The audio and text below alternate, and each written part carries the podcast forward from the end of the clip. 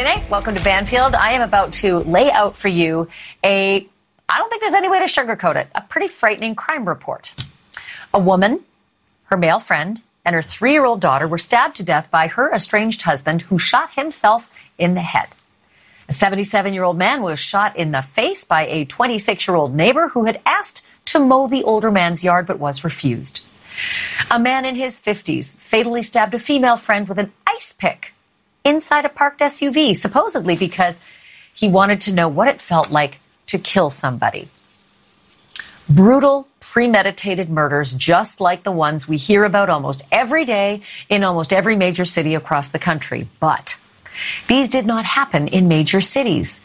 They happened in Olney, Montana, population 113, and Kensett, Arkansas, population 1,500, and Gresham, South Carolina, population 2,700. Three small towns that mirror a problem in small towns all over the country. Crime is way up.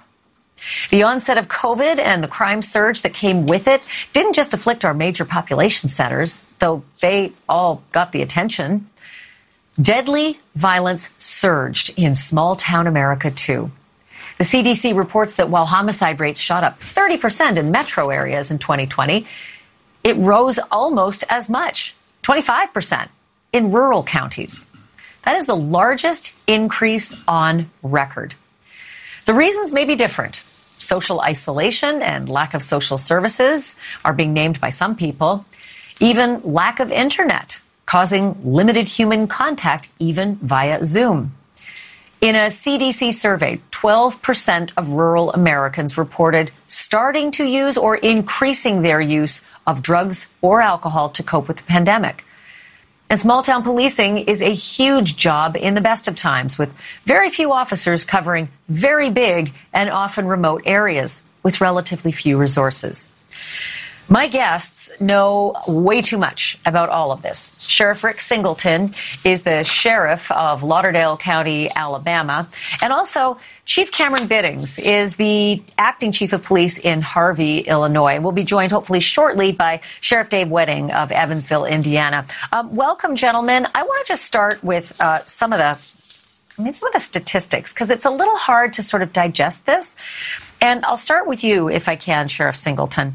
Uh, the most dangerous counties have been listed, and I'll give you the, the list in order as Bighorn County, Montana, Calhoun County, um, Missouri, and Baltimore County, Maryland. It's sort of hard to hear that list and not think it's like not the counties where New York and LA or Chicago are. What do you make of that? Well, you know, small uh, communities have the same issues that large communities do. I mean, you know, it just don't happen as frequently. Uh, we've been very fortunate here in Florence, Lauderdale County, the Shoals area of northwest Alabama, that we have a very low crime rate when it comes to violent crimes, uh, and we're blessed by that. But uh, it's not the case in every community, and anything that happens in a big city can happen in a small town. I mean, I guess so. It's just that it hasn't been like that in the U.S. We haven't really heard that these small towns uh, had such a spike in crime, and we're, we're setting some some records. Let let me read off another um, list of a couple of these statistics, which are surprising. Chief Biddings, um, the safest counties have been listed as Loudoun County in Virginia, and that is a, a suburb of Washington, D.C., strange. Uh, Douglas County in Colorado, and that is a suburb of Denver, another big city. And Delaware County, Ohio, uh, and that is a Columbus suburb. So I, I'm sort of curious to get your thought on, on the, the suburbs being so safe in these big cities, but not the small towns, which we always thought if you're rural, it's going to be a lot safer to live there. Yep. You know, um, we just contributed to the, just the times have changed. You know, what's really happening out here um, every day. You know, the pandemic did not help. Um, you know, people were in isolation. They weren't uh, a lot of human or interaction uh, where they were dealing with people. So, you know, it just it, it really hurt us. And I think, you know, the biggest thing moving forward, what my city and my department is doing is we're looking for violence reduction measures. We're looking to try to utilize different resources, uh, whether it's, um, you know, crisis management teams or something along the lines of that to kind of come in and help us reduce these different crimes that are happening. So, you know, I just, I, you know, what does happen in a small town, we deal with some of the, the the same issues that some of the major cities deal with. And you know, the biggest thing for us is just to make sure that we're not forgotten when it comes to you know the federal government. Just you know, making sure they continue to you know look down on us and just don't forget about us because we do need their help. We do need, need their assistance because we're doing all we can to try to suppress this crime to make sure you know some of these uh, people that are out here getting hurt. Um, it just that never happens again. Right. So I want to bring in Sheriff Dave Wedding, who's uh, who's joined us. Uh, good to have you on board there, Sheriff. So there's another uh, list that we've been going over some lists just as we were getting your signal up, and one of the lists that also seemed quite surprising was the list of the safest metro areas in the U.S. and and this one really surprised me. Topping the list is Boston, uh, followed by New York, and then uh, followed by Provo, Utah. So here's what's strange, Sheriff Wedding. Uh, there's a big group of, of members of my own staff who live in New York City, and they have been reporting fairly regularly for the last two years how dangerous it seems in the city to walk around in Manhattan, how they actually fear getting on the subway, um, and there have been shootings on the subway, and that they think it's like the crack uh, era back in the in the 80s. How do you how do you square up these numbers of the these metro centers uh, being so safe when in fact they seem like they get all the headlines for crime? Well, first of all, I don't really believe in statistics. Oftentimes they can be skewed.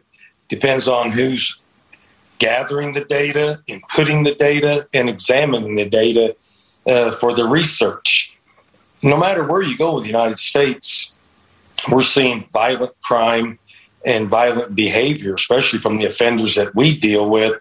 Uh, our sheriff's office averages at least one pursuit a week in Evansville, Vanderburgh County area.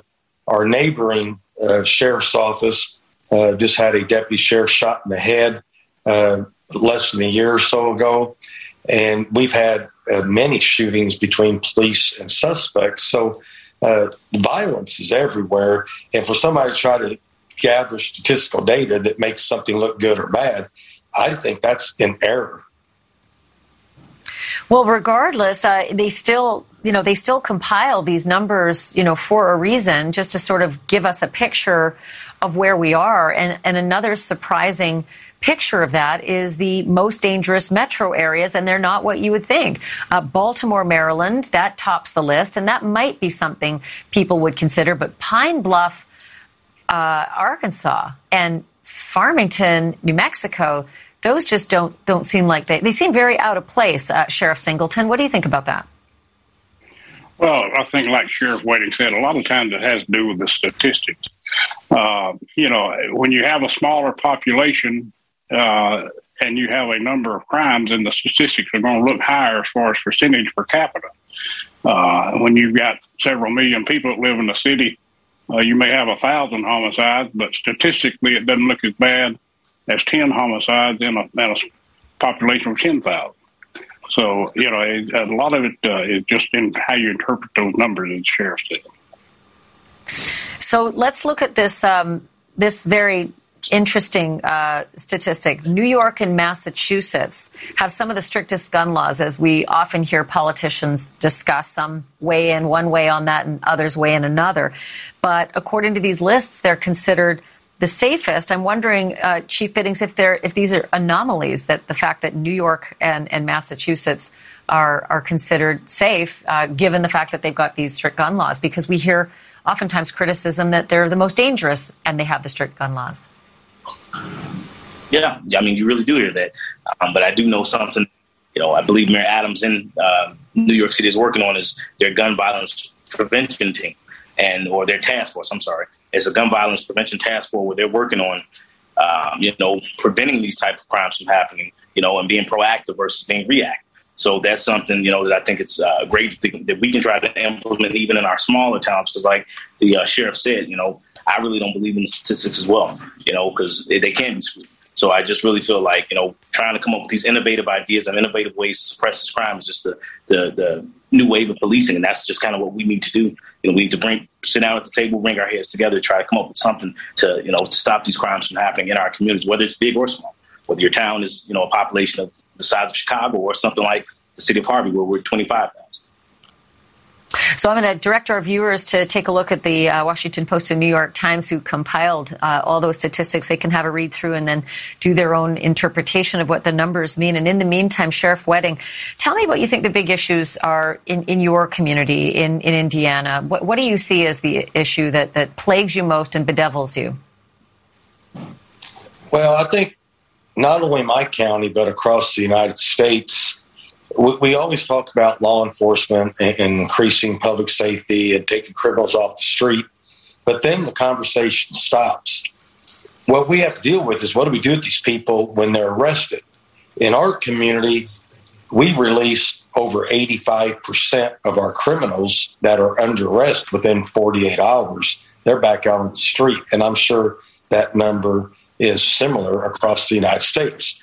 Many people commit crimes over and over again, and, and, a lot of people say we just keep violent felons in custody, but we don't talk about nuisance criminals who go out and commit theft, burglary, sell drugs, and things like that that need to stay in jail, and we need to build larger institutions to hold these people, and at the same time try to have case managers and people to work with the offenders to figure out what's the root of the problem.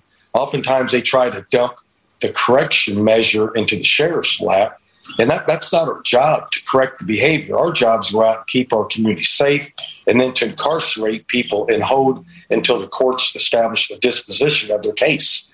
But in, five year period, we arrested 45,000 people in our community and I'm telling you, we've released probably 85 to 90% of those people rapidly, which meant we only kept the balance of about 700 pretrial detainees at any one time, which I don't think that serves the public adequately.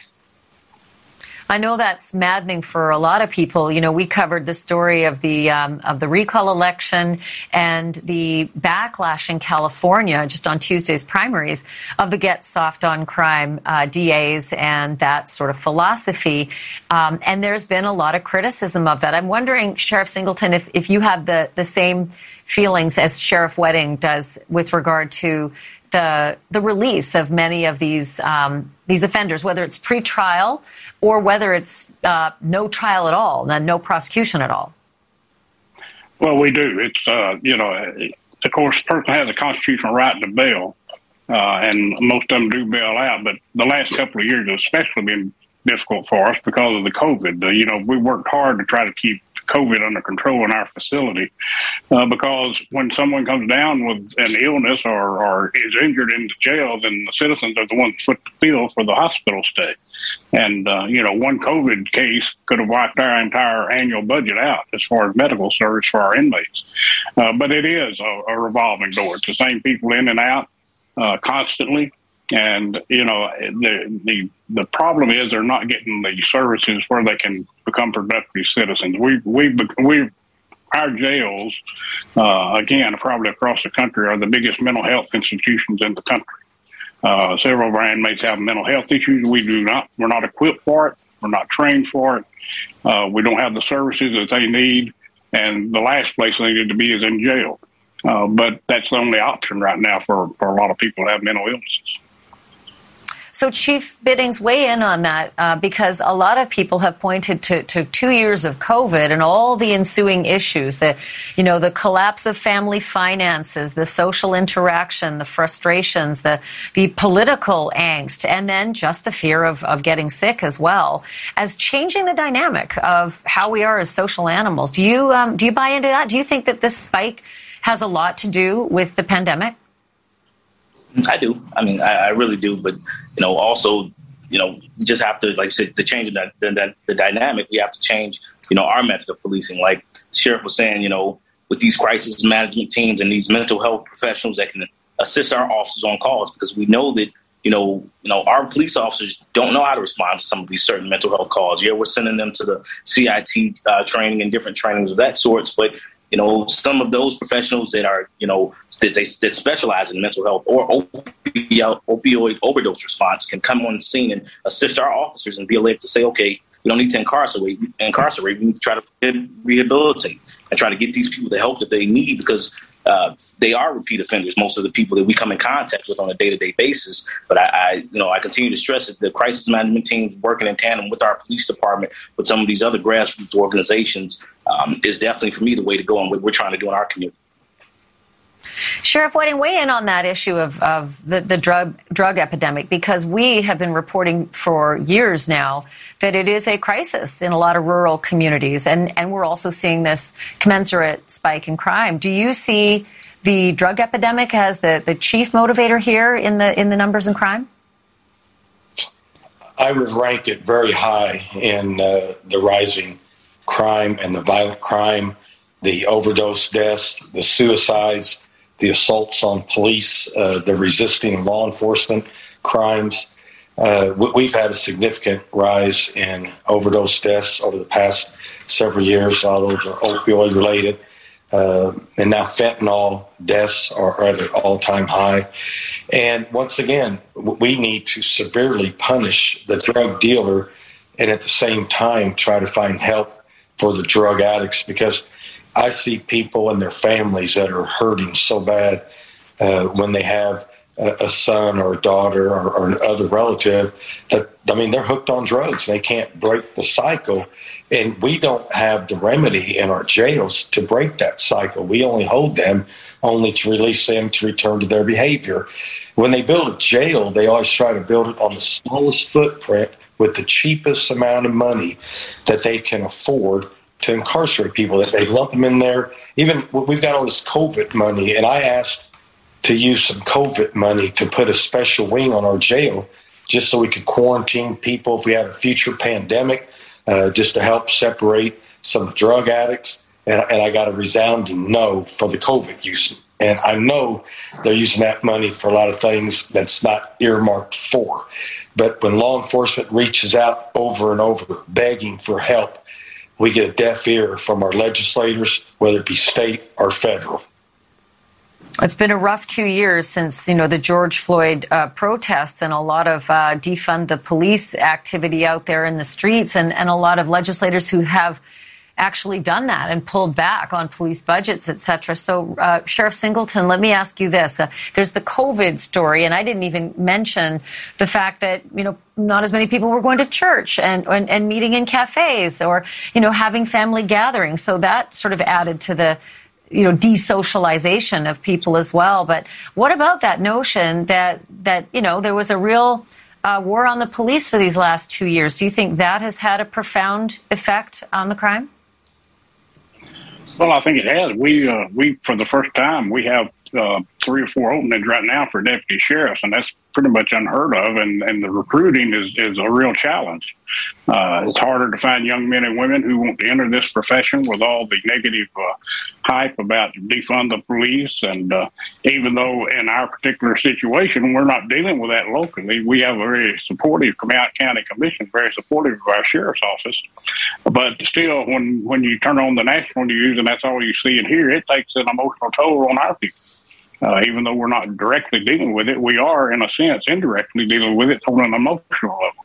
So uh, it, it, it's a real challenge. And recruiting and retention is. Uh, I've had two, three deputies retire early because of the, of you know they're just they're just burnt out. You know they're they're tired of hearing it. Well, I'm praying for all three of you and for all the men and women out there in uniform who are serving and trying to, you know, get this under control. It is a hell of a job, and you also don't get thanked enough for it. So I'll thank you for that, but I'll also thank you for being on tonight, Sheriff Rick Singleton, Sheriff.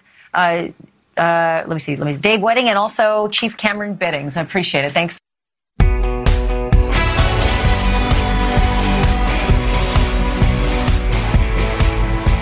Welcome back. The sun is out, the water's fine, our jobs are a drag, so why not hit the beach? And why not work at the beach? Why not make the beach our career and make six figures while we're at it? In Los Angeles County, that, my friends, is actually possible. And you don't have to be on Baywatch to do it. You can be a real lifeguard. A group called OpenTheBooks.com found that no fewer than 98 LA County lifeguards paid by LA County taxpayers earned at least $200,000 last year. And the highest earner took home more than a half million dollars, most of it in overtime. OpenTheBooks.com. Adam Andrzejewski joins me live now. Adam, I love this story so much because I always wanted to be a lifeguard. I never was a lifeguard, but I didn't think it paid a half mil bows. How is this possible? I mean, who knew, Ashleigh, right? And quite frankly, it's crazy. I don't know how it's possible. I mean, how can you be a Baywatch lifeguard? These LA County lifeguards actually patrol the Baywatch beaches. All of us remember Baywatch, the TV show, and Baywatch, the movie, and you can make over a half million dollars a year. Look, our auditors at openthebooks.com, we dug deep into the issue, and here's the best answer to your question. We found that they actually formed a union back in 1995, and the union's been very savvy negotiators hiking up the pay, perks, and pension benefits for the lifeguards, and now they can make north of a half million dollars a year. Do they have to put in, you know, like ridiculous amounts of overtime in order to reach a half million, or is it sort of like the guy that just works really hard, say 12 hours a day? So the top paid lifeguards are are working hard. We're not saying that it's easy to be an LA County lifeguard. We're just saying it's lucrative. So last year, the top paid lifeguard made $246,000 in overtime alone. We, we looked wow. at him over the course of the past six years, and he made nearly a million dollars in overtime. And that drove his top level earnings at taxpayer cost over six years to nearly 2.4 million. So you can make a lot of money patrolling the Baywatch beaches. It's insane. If, I, if you look at this grid right in front of you right now, uh, it, it's just astounding the dollar figures. Now, on the other side of the coin, Adam, the lifeguards say they guarded 50 million beachgoers last year and that they did more than 9,000 rescues. So it's true. They they really do work hard, and they do have to have a lot more credentials than just you know uh, sunscreen and sunglasses. You're right. Yeah, many are trained as EMTs, paramedics. Some have special firefighter training for fire boats. So again, you know, it can be dangerous being an LA County lifeguard, but you can put in a lot of time and you can make a lot of money. So over the course of the past six years, the top 10 overtime earners as an LA County lifeguard, they made between $320,000 up to $980,000 in overtime alone. So you, it can be very lucrative. So are they working all year round for that, or is it like heavy duty overtime hours all summer long? So they're they're full time, and you know during times when there's wildfires, they help uh, they help firefighters and support them as they fight those wildfires. During the pan- pandemic, they actually pitched in and in the COVID nineteen relief. But here's the problem, Ashleigh. You had doctors and nurses and healthcare professionals on the front lines of COVID over the course of the last two years. And many of those, especially the nurses, many doctors, they weren't making a half million dollars a year. So the pay system for LA County lifeguards is quite obviously broken. It, does sound a bit crazy, um, but at the same time, I always wondered if there's a big discrepancy between a beach lifeguard and a pool lifeguard because it seems to me a pool lifeguard has it a lot easier. A beach lifeguard, it is hard to see what's out there with, especially with a, a very crowded beach and a very crowded surf. It's a great question, and there's a big difference in pay between the pool lifeguards. They would top out at about $45,000 a year. And that's, I think, what the American people expect in terms of the pay for a lifeguard. Now, the ocean lifeguards, they can make, as we've been talking about, there's 30 of them that made more than $300,000 last year. And obviously, the top paid lifeguard made 510000 so, are there any um, women in the high earners category? Because I think I only saw men, but there has to be. Some. I mean, it's not as though the women can't do the same job, right? Well, exactly. But this is a male dominated industry in LA County, which was very interesting to our auditors at openthebooks.com. Only two of the 20 top paid lifeguards in LA County are women. So you've got 90% of the top paid earners, they're men, that's 18 out of the top 20. And that's been the same going back three years to 2019 when we first started looking at these payrolls.